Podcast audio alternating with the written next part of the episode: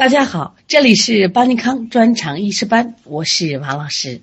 又是一个美丽的清晨，能量加油正在进行中。成功没有快车道，幸福没有高速路。所有的成功都来自不倦的努力和付出，所有的幸福都来自平凡的奋斗和坚持。好，从今天开始，我们开始学习五脏。当然了。学了五脏，还要学六腑。五脏就是心、肝、脾、肺、肾合作五脏。那腑呢？六腑是胆、胃、小肠、大肠、膀胱、三焦合成六腑。我们其实，在后面学习中还有一个奇恒之腑，也有六个，是脑、髓、骨、脉、胆、女子胞。这些最基本的知识，我们需要记住。五脏和六腑由于它的内部结构不一样，因此它的生理功能也是不一样的。像五脏内部组织相对充实，我们经常讲都是实疙瘩肉，所以它的生理功能是化生和储藏精气。那么六腑呢，多是这个中空的囊状或者是管腔形态，所以它的生理功能多是受成和传化水谷。在《黄帝内经》里有这样一句话，这一句话也是经常的考点啊。我们教材里没有，但是把这句话记下来，说五脏者藏精气而不泄也，故满而不能食；六腑者传化物而不藏，故食而不能满也。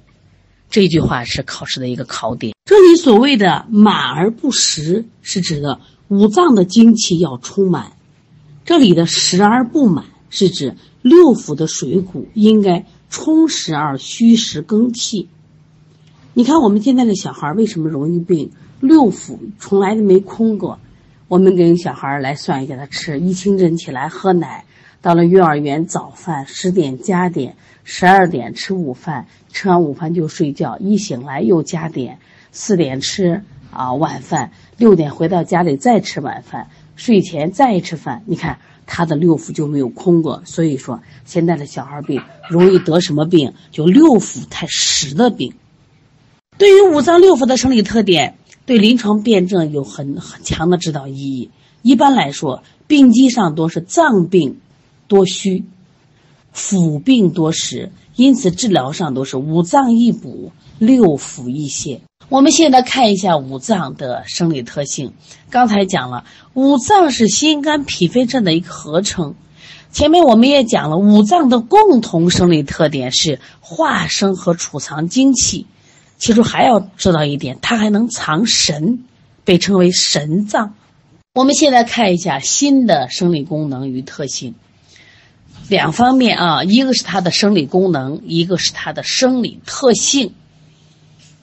那么生理功能呢？第一个叫心主血脉，也就是说，心有推动血在脉管内运行的作用。另外还包括心生血的作用。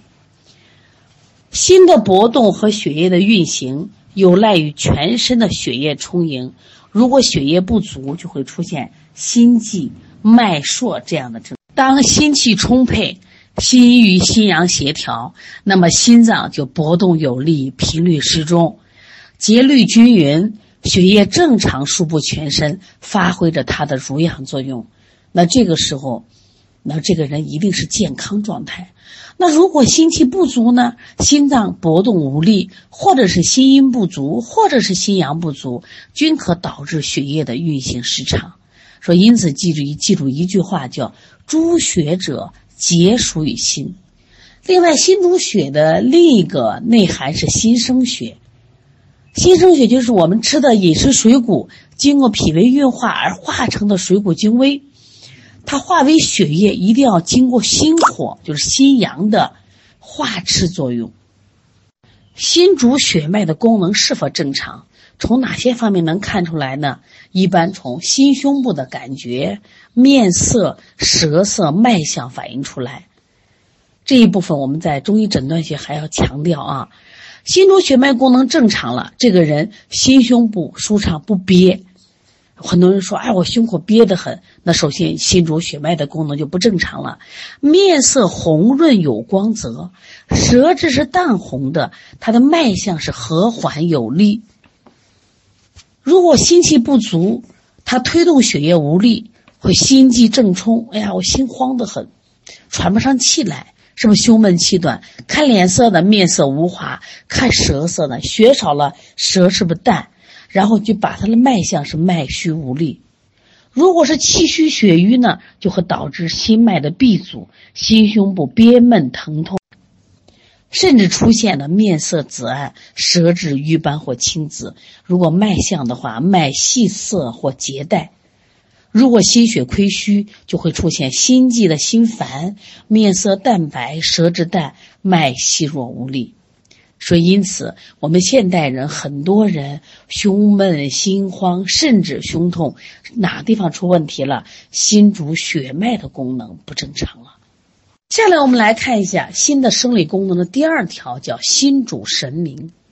心主神明是除了刚才讲的心主血脉这种看得见的物质运动，这是指的情志方面的变化，指心具有主宰五脏六腑生命活动、主宰意识思维、情志等精神活动的功能。因此，古人经常说：“心者，君主之官也，神明出焉。”就是提到他的心主神明、精神领域的这种功能。这里我们教材出现了一个广义之神和狭义之神。人生的之神呀，它分为广义和狭义。那么广义指的是整个人体生命活动的主宰和总体现，那么狭义之神指的是人的意识、思维、情志等精神活动。我们讲的心藏神。它既有广义之神，也有这个狭义之神。人体的脏腑、经络、形体、官窍，各有不同的生理功能。但记住一点，他们都必须在心神的主宰和调节下分工合作，共同完成整体生命活动。心神正常，各脏腑功能协调有序，身心康泰。如果说情志所伤，那么受伤的心神累积脏腑，也会导致脏腑的气机紊乱、功能下降。因此，心主血脉与心主神明是密切相关的。如果病理状态下心血不足，心神就失养，就会出现了心神失常、精神恍惚、心悸失眠。如果心神异常，也会导致心主血脉的这个功能。我们的教材里出现了。心为五脏六腑之大主的说法，这就是强调了心主神明的重要性。那我们讲了心的生理功能，我们现在看一下心的生理特性。在我们教材里给了三条：第一条，心为阳脏，而主阳气；第二个，心主通明；第三个，心气易降。你记住了吗？前面学了，心在五行中是不是属火？因此它为阳中之太阳。说因此古人就认为他心主通明，为什么呢？心为火脏，它可以什么普照事物，所以故思心明。给我们提到心火易降，因为心位于人体的上部，那么七气要下降。在这里出现了两个火，我们在做题的时候会出现啊，一个叫君火，一个叫相火啊，一定记住，人身之火分为君火和相火，心为君主之官，称为君火，相对于君火而言，肝肾就为相火，这个大家一定要明白啊。君火应该下行温肾阳，这样人体上部不热，下部不寒，就可以维持心肾两脏的水火阴阳平衡协调。如果心阳不能下行自入肾阳，就可能出现了上热下寒、阴阳失调的病症。所以一定记住，心火居上焦，气气要下降。我们在学习的时候，一定要把。五脏的生理功能和五脏的生理特性要区分。你看，心理生理功能，我们是心主血脉，心主神明。但是心里的心的生理特性的是，心为阳脏，主阳气，心主通明，还有心气易降，把这个分清楚啊。我们现在看一下肺的生理功能以及肺的生理特性。肺的生理功能呢，我们教材里讲，肺主气司呼吸，肺主宣发于肃降，肺主通调水道，肺朝百脉。主治节，大家一起跟着念一下啊。那么肺的生理特性也有三条：一、肺为焦脏；二、肺气以降为顺；第三个，肺喜润恶燥。一定要把它的生理功能和生理特性区分。我们要学习肺的生理功能，我们要知道肺在哪里呢？肺位于胸腔，左右各一个，覆盖于心之上。肺呢有两叶。那么它里边都像蜂巢一样是虚的，这个肺经的肺系呀，它与我们的人体的喉和鼻相连，所以古人就称喉为肺之门户，鼻为肺之外窍。前面我们学了五行学，说肺在五行中属金，它属于阳中少阴，这个要记住啊。我们现在看肺的生理功能的第一个叫肺主气司呼吸，这个好理解。在《黄帝内经》里有这样一句话：“诸气者，皆属于肺。”那么，肺主气包括了它主呼吸之气和主一身之气两个方面。主呼吸之气是指肺具有吸入自然界清气、呼出体内浊气的生理功能。其实，肺是我们气体交换的场所，通过肺气的宣发和肃降。可以吸清纳浊、吐固纳新，实现我们人体的机体与外界环境之间的气体交换，以维持人体的生命活动。所以古人说：“天气通于肺。”肺主呼吸的功能是由由肺气的宣发和肃降来维系的。肺气宣发是指肺气具有向上、向外升宣发散的生理功能。肺气的肃降，肺主肃降是指的肺气具有向下、向内肃降、收敛的生理功能。那么，正因为肺气的宣发和肃降，就维持着呼吸运动、水液代谢进行正常的运行。如果说邪气犯肺了，宣发肃降功能失调了，影响了气体交换，就会出现了胸闷、咳嗽、喘促。呼吸不利等症状，因此，当孩子出现了这种咳嗽呀、气喘等症状的时候，你要分得清楚是宣发出问题了还是肃降出问题了。宣发出问题了，一般都是外感引起的，我们说了感冒了啊，这个肺胃受到寒邪的束缚了。那么肃降出问题了，一般都是小孩便秘，他不拉了。这就是大家需要在临床中仔细观察。下来我们来看，很重要一点是什么？就是肺的这个通调水道的作用。说肺主气司呼吸都好理解，现在关键问题是什么？肺主通调水道也是它非常重要的一个，就是生理的功能。肺主通调水道，主要指的是肺通过肺气宣发肃降，对体内水液的输布、运行以及排泄。具有疏通和调节作用，像肺气宣发，它可以将精液和水谷精微布散于周身。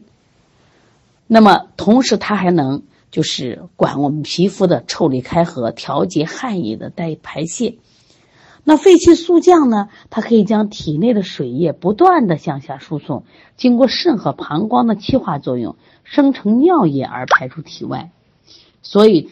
我们经常有称肺为水上之源，还有肺主行水这样的称呼。如果说肺的宣发或肃降功能失常，水道失于通调，均可导致津液代谢的障碍，像痰饮、尿少以及浮肿等症。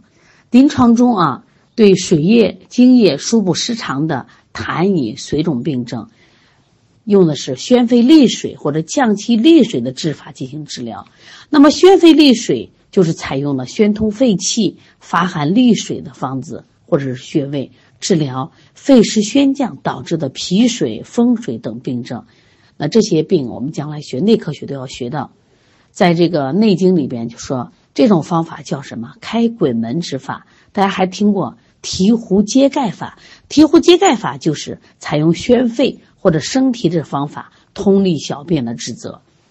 这一点需要大家记住。我刚才讲了，肺主气司呼吸，我们都知道。很多人肺主通调水道，很多人说我不知道。那今天学了以后就要了解啊。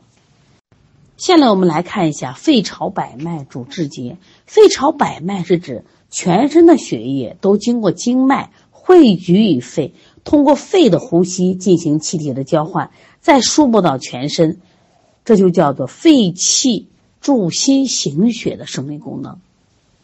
肺气充沛，中气旺盛，气机调畅，血行正常。如果说肺气虚弱，不能助心行血，就会导致心血运行不畅，甚至血脉瘀滞，出现了心悸胸闷、唇青舌紫的症状。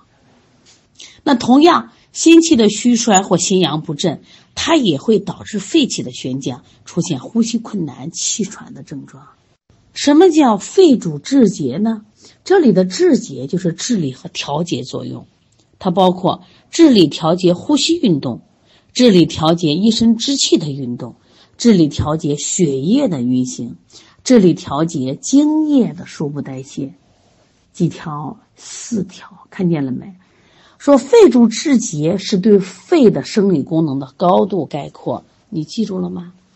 所以说，我们学了肺的生理功能，一定要从我们以前对肺的理解要跳出来。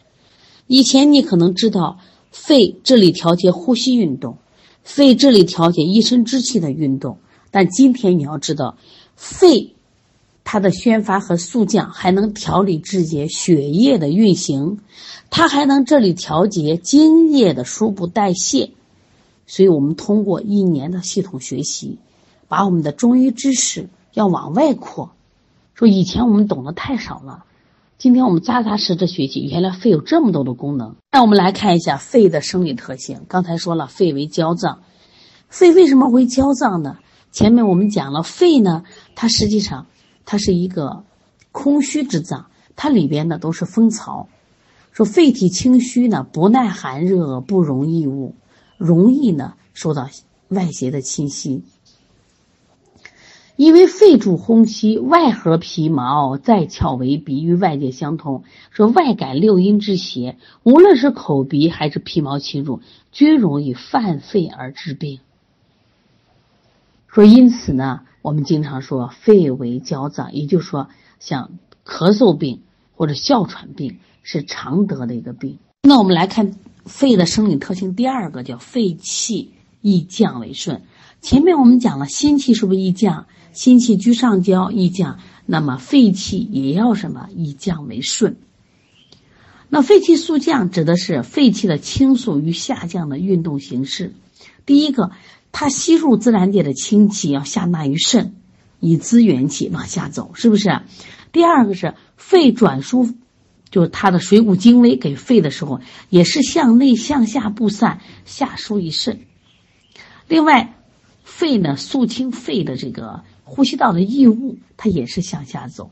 如果这个肺湿肃降出现了问题，就会出现呼吸短促、喘息，还有咳痰这样的症状。但是另外呢，就是心气它就单独的向下降，肺气还有个宣发，但是呢，主要以速降为主。肺喜润物燥，我们知道肺气通于秋，这个燥呢是秋天的一个主气。所以燥邪最容易耗伤了肺经，导致咽干鼻燥、干咳少痰。因此，治疗肺的时候多以润肺为主。关于肺的生理特性和生理功能，你记住了吗？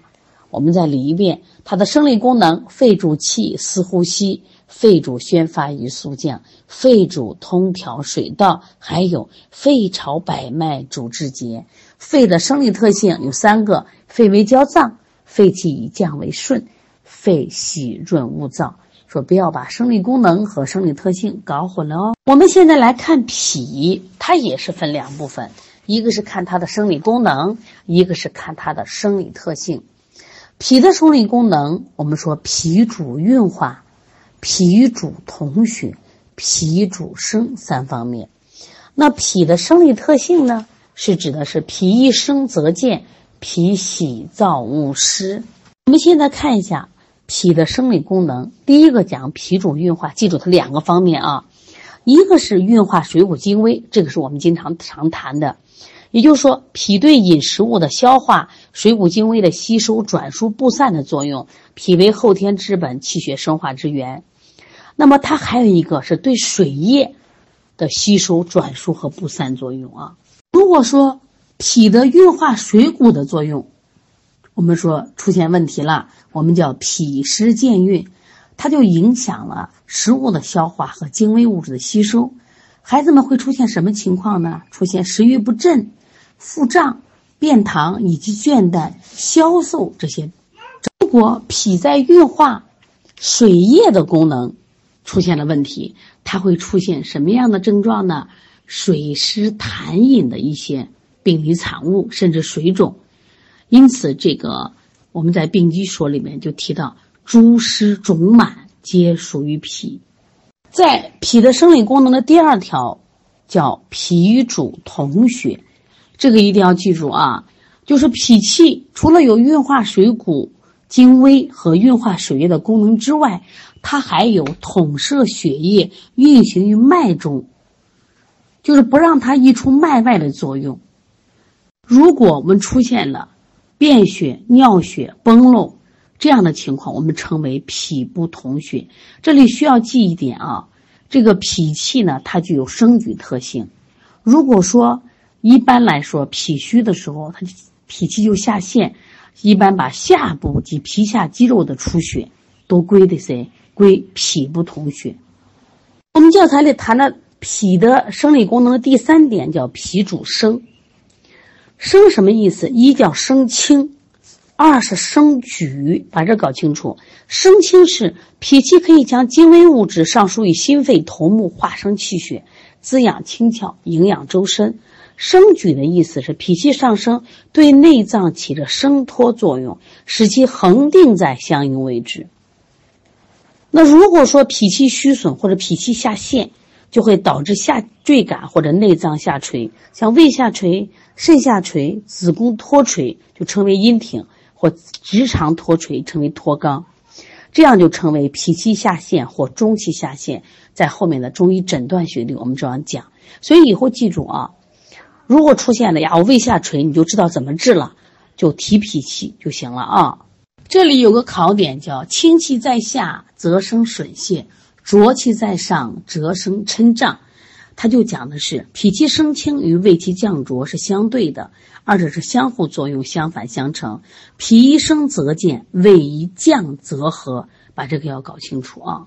另外呢，我们再看一下脾喜燥恶湿。